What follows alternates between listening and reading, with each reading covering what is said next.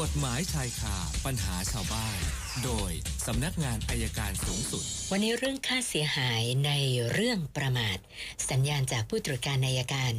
สำนักงานอายการสูงสุด อาจารย์ปอระเมศอินทรชุมนมมาแล้วนะคะ สวัสดีค่ะอาจารย์ อาจารย์คะอาจารย์คะ อาจารย์สัญญาณเงียบสงบมาก เดี๋ยวแป๊บหนึ่งขอทีมงานดิฉันประสานใหม่นะคะ ถ้าอย่างนั้นเรามาดูเรื่องอื่นก่อนนะคะ มีที่เข้ามาแล้ว ยังไม่ได้รายงานให้ทราบนะคะ เรื่องต่อไปของคุณสุวรรณคุณสุวรรณบอกว่าโทรศัพท์ Samsung S10 ใช้บริการแท็กซี่ตอนเที่ยงครึ่ง ไม่ได้เอาลงจำได้ว่ารถที่นั่งเนี่ยเขียวเหลืองนะคะ เขาเรียกจากเอื้ออาทรบึงกลุ่ม ถนนเสรีไทย แล้วก็ไปลงที่นวมิน 74 พอนึกได้ป๊าบว่าตัวเองลืมโทรศัพท์ โทรเลย นะคนขับก็รับเลยเหมือนกัน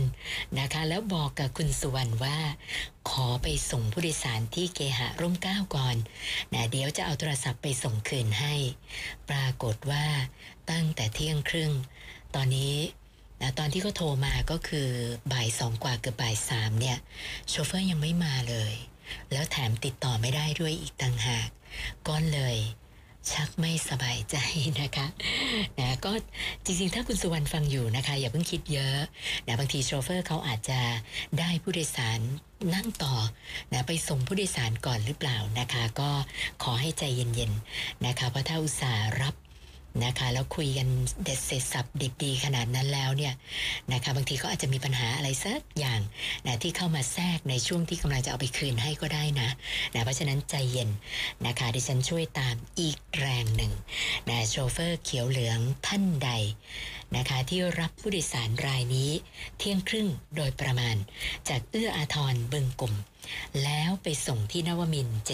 74 นะคะ คุยกันแล้วว่าผู้โดยสารออยู่ในรถขอไปส่งผู้โดยสารก่อนนะคะโชเฟอร์มีธุระอะไรยังไงต่อนะช่วยติดต่อมาทางนี้หน่อยนะเจ้าของโทรศัพท์เขาก็อยากได้ของเขาคืนนะคะ ยังไงส่งข่าว มาที่สวพ91 เดี๋ยวจะได้นัดหมายรับคืนกันนะคะ ทีมงานพิมพ์อักษรภาษาอะไรมาให้ดิฉันดูคะเนี่ยจะเดาว่าเอ๊ะสัญญาณอาจารย์พร้อมไหม ก็ยังเดาไม่ถูกนะคะ ไม่พร้อมนะคะ แป๊บหนึ่งค่ะนะเข้าใจว่าอาจารย์อาจารย์แบตหมดกระทันหันหรือเปล่านะคะ เดี๋ยวทีมงานขอพยายามต่ออีกสักครู่หนึ่งนะคะ เมื่อสักครู่นี้นะอาจารย์มามารอสายอยู่แล้วนะคะ แต่ว่าหลุดไป มาที่เรื่องเก็บของได้ก่อน คุณสุดใจ บอกว่าขับเขียวเหลืองนะคะ 1 มอม้าคอควาย 4706 กรุงเทพมหานคร เจอแว่นตานะคะ กรอบสีดำ แล้วก็ใส่ไว้ในกล่องใสๆนะคะ คือเป็นผู้โดยสารที่เขาก้ากึ่งอยู่สองรายนะไม่ตอนเที่ยงกว่าๆที่รับจากพระรามเก้า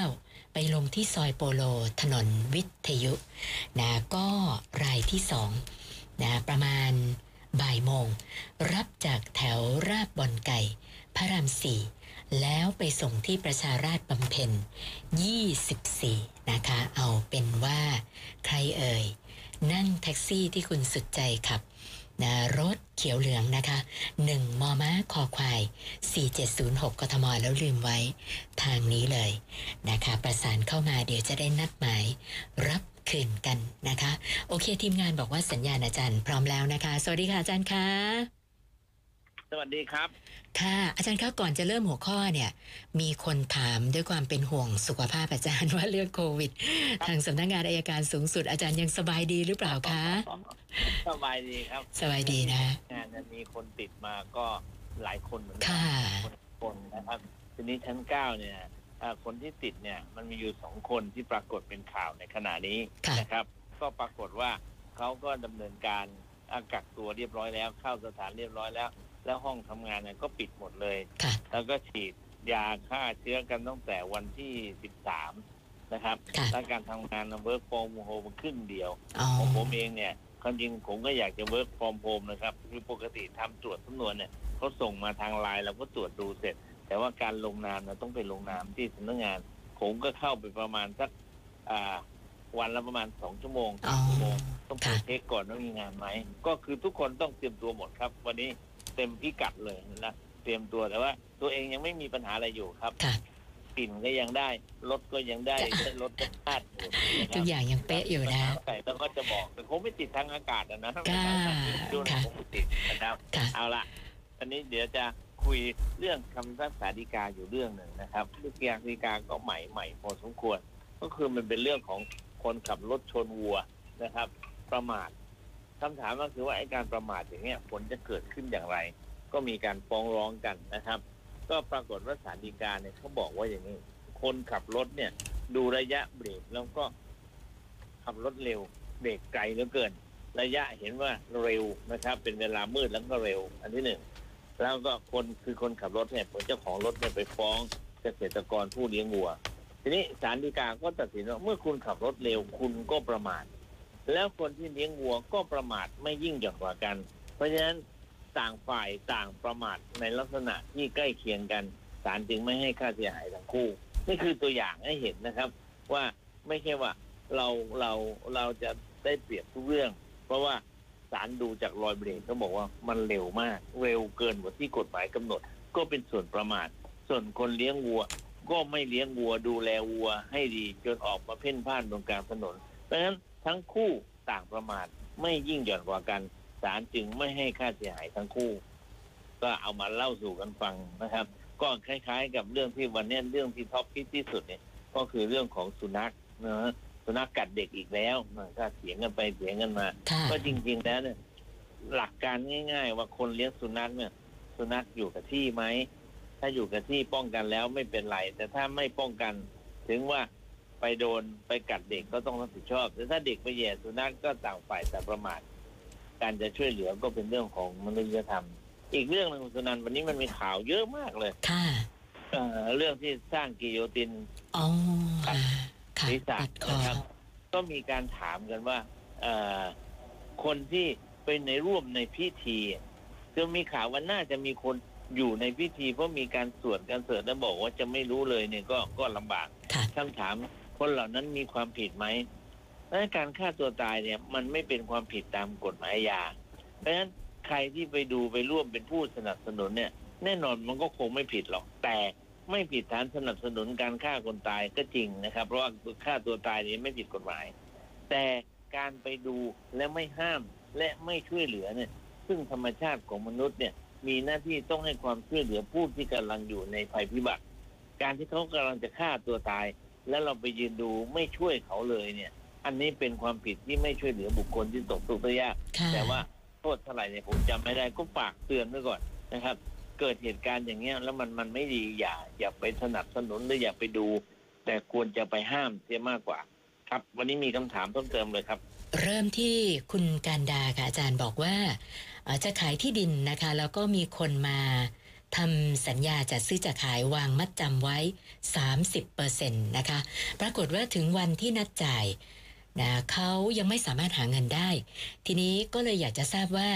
ถ้าเราจะยึดมัดจำแล้วก็ยกเลิก การขายที่ดินให้เขาเนี่ย มันมีขั้นตอนอะไรอีกไหมคะอาจารย์หรือว่ายึดได้เลย ยกเลิกได้เลยอะคะมันก็แจ้งหนังสือยกเลิกแล้วก็ยึดได้เลยนะครับอ๋อแต่ผมค่ะแนะนำว่าลองคุยกันสักนิดได้ไหมว่าทำไมเขาถึงไม่จ่ายนะครับ คือถ้าเราไปยึดเลยแล้วยกเลิก เรายกเลิกแล้วยึดเลยเนี่ยดูเหมือนเราก็ใจร้ายพอสมควรนะแต่ถ้าเราจะถามเขาก่อนว่าค่ะทำไมคุยกันหน่อยมีปัญหาอะไรอ่าแล้วจะเลื่อนสักห้าวันสิบวันก็ว่ากันไปค่ะนะเปิดโอกาสนิดนึงหรือว่าถ้าไม่เลื่อนแล้วก็อาจจะคืนบางส่วนให้เขา ผมว่ามนุษย์อะมันควรจะ ช่วยเหลือกันอย่างนี้มากกว่าครับค่ะ คุณสมศรีเช่าบ้านเขาอยู่มาหลายปีแล้วนะคะ ก็ไม่ได้ทำสัญญาเช่า แต่ว่ามีหลักฐานการจ่ายค่าน้ำค่าไฟ ปรากฏว่าช่วงที่ผ่านมาก็ค้างค่าเช่าอยู่สองเดือน เจ้าของบ้านก็ โอ้บุกเข้ามาในบ้านในช่วงที่ไม่มีใครอยู่นะคะ แล้วก็มายกเอาข้าวของไปขาย นะบอกว่าเป็นค่าเช่า เพราะว่าไม่จ่ายค่าเช่ามาสองครับเดือน ก็เลยสงสัยว่าเจ้าของบ้านทำแบบนี้ เราแจ้งข้อหารักทรัพย์ซะเลยได้ไหมคะเนี่ย ได้ลักทรัพย์และบุกรุกฮะคือจริงๆมันข้อหาเดียวกันอะบุกรุกก็ไปลักทรัพย์ คือแม้จะเป็นเจ้าของบ้านนะครับ แต่ว่าไม่มีสิทธิ์จะเข้าไป คือถ้าจะเข้าไปเนี่ยต้องมีเจ้าหน้าที่มาเป็นค่ะพยานว่าเข้าไปทำไมแล้วเข้าไปแล้วเอาทรัพย์สินก็ไปขายโดยไม่บอกเขาก็เป็นความผิดฐานลักทรัพย์ อันนี้เจ้าบ้านจะลำบากนะครับ ค่ะค่ะอา จารย์ครับฝั่งฝั่งคนให้เช่าเนี่ยจริงๆ แนวทางที่ถูกต้องเวลามีคนไม่จ่ายค่าเช่าแบบเนี้ยเราควรทำยังไงดีคะอาจารย์ซึ่งโดยปกติต้องฟ้องขับไล่ครับ ฟ้องขับไล่เดี๋ยวนี้ฟ้องก็ง่าย มันเป็นฟ้องคดีแบบนี้ง่ายมากนะครับค่ะหรือไม่ก็ต้องเรียกเจรจา เจรจาก็เอาเจ้าหน้าที่ของรัฐเนี่ยเป็น คือจริงนี้มันมีอยู่อันหนึงที่คนไม่ค่อยรู้ เวลาเราขอความช่วยเหลือในประมวลกฎหมายวิธีพิจารณาความอาญามาตรา 124 เราสามารถขอความช่วยเหลือทุกเรื่องได้จากตำรวจนะครับ อ่า แต่เราต้องบอกเหตุผลนะตำรวจก็จะต้องลงนี่คือหน้าที่เนี้ยหน้าที่เพราะตำรวจเนี่ยเป็นมีหน้าที่ในการรักษาความสงบเรียบร้อย การที่ตำรวจลงไปดูน่ะ ก็ช่วยเจรจา ซึ่งหลักการเจรจาไกล่เกลี่ยสำนักงานตำรวจแห่งชาติเขาก็วางเอาไว้คือแนะนำว่าไปแจ้งตำรวจก่อน แล้วไปเรียกเจ้าบ้านเจ้าผู้เช่ามาคุยกัน และเจรจา และบันทึกเป็นข้อตกลงเอาไว้ อันนั้นนะครับ คือทางออกที่ดีที่สุดครับค่ะ คุณสบายพรไปซื้อน้องหมาที่ร้านขายสัตว์เลี้ยงแห่งหนึ่งนะคือไปชอบใจสุนัขพันธุ์ชิวาว่า อายุประมาณหนึ่งเดือนนะราคา 6,000 บาทนะคนขายก็เชียร์เลยว่าพ่อแม่พันธุ์น้องตัวนี้ดีมากน้องแข็งแรงฉีดวัคซีนพร้อม นะปรากฏว่าเอามาเลี้ยงได้สัปดาห์เดียว น้องป่วยหนัก แล้วก็เสียชีวิตนะคะสัตวแพทย์เขียนในใบรับรองว่า ติดเชื้อไวรัสชนิดร้ายแรงมาสองสัปดาห์ แต่คุณสบายพรเนี่ยเพิ่งซื้อมาเลี้ยงได้สัปดาห์เดียวนะคะนะก็เลยสอบถามมาว่ากรณีแบบนี้เราจะเรียกร้องค่าเสียหายได้ไหมคะ หรือควรทำยังไงดี ผมผมคิดว่าน่าจะได้นะ ถ้าเขาฉีดวัคซีนเนี่ยต้องถามว่าวัคซีนอะไรนะครับ แล้วถ้าสุนัขเขาเสียชีวิต เพราะไม่เกี่ยวกับวัคซีนเนี่ย ผมว่ายังไงเจ้าของคนขายต้องรับผิดชอบก่อนครับ เพราะมันมันไม่ได้มันไม่ได้ไปกันสักเดือนสองเดือนกันถ้ายืนยันถ้าหมอยืนยันว่าติดมาประมาณสองสัปดาห์เนี่ยเจ้าของต้องรับผิดชอบครับค่ะ แล้วก็คุณเอกราชนะคะ สงสัยว่า จังหวัดที่มีการกำหนดให้กักตัว 14 วันถ้าหากว่าใครเดินทางเข้าไป แล้วมีคนที่ฝ่าฝืนเขาถามว่าความผิด จะเป็นยังไงล่ะคะอาจารย์ มีคนที่ฝ่าฝืนต้องผิดนะครับ คนที่ฝ่าฝืน เพราะเพราะมันชัดเจนนะเรื่องเรื่องพรบการควบคุมโรคระบาดเนี่ยต้องเขียนค่ะชัดเจนคนที่ฝ่าฝืนเนี่ยจะโดนนะนะทีนี้โทษมีควาโทมษด้วยผิดนะนี่มีนะคะมีครับโทษมีนะความถูผิกดำเนินคดีหอยได้ แล้วก็ครับคุณชัยกับอาจารย์บอกว่า เป็นหนี้บัตรเครดิตตั้งแต่ปี 60 นะคะ ปรากฏว่าต้นปี 64 มีหมายสารนัดไกลเกลี่ยนะก็ไปตามนัดเซ็นยินยอมผ่อนชำระให้เขาเดือนละ 2,000 ก็ผ่อนมาเรื่อยนะคะ จนกระทั่งตอนนี้ครับไม่ไม่มีงาน ตกงานก็เลยไม่ได้ผ่อนนะจะโทรไปบอกทางบริษัทเขาว่าเรามีปัญหาอยู่นะก็ไม่มีใครรับสายนะคะ ก็เลยทราบอยากจะทราบว่าถ้าเราปล่อยไปอย่างเงี้ย มันจะมีผลอะไรบ้างอะคะอาจารย์ เขาก็มาบังคับยึดทรัพย์ยึดทรัพย์สินหรือยึดเงินเดือนทีนี้เงินอ๋อเดือน ถ้าเป็นเป็นถ้าเป็นพนักงานบริษัทเขาก็ต้องยึดเงินเดือนถ้าเงินเดือนค่ะเกินสองหมื่นนะก็ตอนยึดนี้ตกงานแต่ผมนะเข้าใจนะเรื่องเนี้ยคนที่ถามมาเนี่ยเป็นลูกหนี้ที่ดีเพราะเป็นหนี้เครดิตปี60แล้วมีหมายมาปี64แล้วไปเจรจาที่ศาลเนี่ย ความจริงมันคดีมันขาดยุความไปแล้วล่ะ แต่ก็ถูกแล้วเออไปเจรจาก็ก็ถ้าติดต่อไม่ได้ก็รอไว้เดี๋ยวเขามีหมายมา ถ้ามีหมายมายึดทรัพย์เนี่ย นะครับ เรามีทรัพย์สินให้ยึดไหมถ้าไม่มียึดเขาก็ยึดไม่ได้ ถ้าทำงานอยู่มีเงินเดือนเกินสองหมื่นไหมถ้าเกินสองหมื่นเขาก็จะยึดส่วนที่เกินสองหมื่นถ้าไม่ได้เกินสองหมื่นเขาก็ยึดไม่ได้ครับค่ะคุณวุฒินันปรึกษาเรื่องลูกสาวนะคะ อายุ 18 ปี ปรากฏว่าต้นเดือนมกราคมที่ผ่านมานะคะนะลูกสาวไปอยู่กับผู้ชายคนหนึ่ง ผู้ชายก็อายุ 19เท่านั้นเองนะคะ อันนี้เขารู้จักกันทางแอปหาคู่ นะคะ คุณวุฒินันท์บอกว่าเขาไม่ได้ยินยอมด้วย ทางลูกสาวกับแฟนเนี่ยก็ก็ไปแอบไปอยู่ในที่ที่เขาก็ไม่รู้เหมือนกันว่าอยู่ไหนนะคะ ทีนี้อยากจะทราบว่าเอ่อเขาควรจะต้องทำยังไงดี หรือว่าสามารถดำเนินคดีกับแฟนลูกสาวได้หรือเปล่าอะคะอาจารย์ ก็แจ้งไปก่อนนะพาไปเพื่อการอนาจารค่ะ นะครับ แล้วเดี๋ยวคนเขามาตกลงกันอีกทีหนึ่งครับ ค่ะ แล้วการที่ไม่รู้ว่าอยู่ไหนนี่นะสามารถ ไปแจ้งความไว้ก่อนได้เลยใช่ไหมคะอาจารย์ แจ้งได้ครับค่ะขอให้รู้ชื่อว่าผู้ชายคนที่พาไปชื่ออะไรเราก็แจ้งได้ครับ ค่ะค่ะ วันนี้เข้ามา 6คำถามนะคะ สัปดาห์ที่แล้วค้างไว้ 474 ก็เป็น 480คำถามแล้วค่ะอาจารย์ โอเคครับ และสวพยังไม่มีใครเป็นโควิดเนาะค่ะ ยังเลยค่ะ แต่ว่ามีแบบระวังระวังกันอยู่ ค่ะอาจารย์ เราต้องระมัดระวังช่วงค่ะนี้ต้องระมัดระวังมากครับ การรวมกลุ่มกันก็ต้องก ระปุกบุญมาบ้างไหมหมู่นี้ กระปุกบุญเหรอคะเดือนที่แล้วมานะคะนะมานะแต่เดือนต่อไปไม่แน่ใจโอเคก็ฝากฝากทุกค่ะทุกคนนะครับฝากวันนี้เขาห้ามเกินห้าสิบคนก็ต้องระวังกันผมค่ะคิดว่าถ้าภายในเดือนเมษาเนี่ยอาทิตย์นี้หรืออาทิตย์หน้าเนี่ยลดลงมาไม่ถึงพันเนี่ยมันก็คงกลับสู่สถานการณ์ ปกติได้เร็วขึ้น แต่ถ้ายังเป็นวันละพันกว่านี่น่ากลัวฮะค่ะก็ฝากทุกคนช่วยกันดูแลด้วยครับวันนี้ครับค่ะสวัสดีขคอรับบคุณมากค่ะ สวัสดีค่ะ อาจารย์ปอระเมศวร์อินทระชุมนุมค่ะ กฎหมายชายคาปัญหาชาวบ้าน โดยสำนักงาน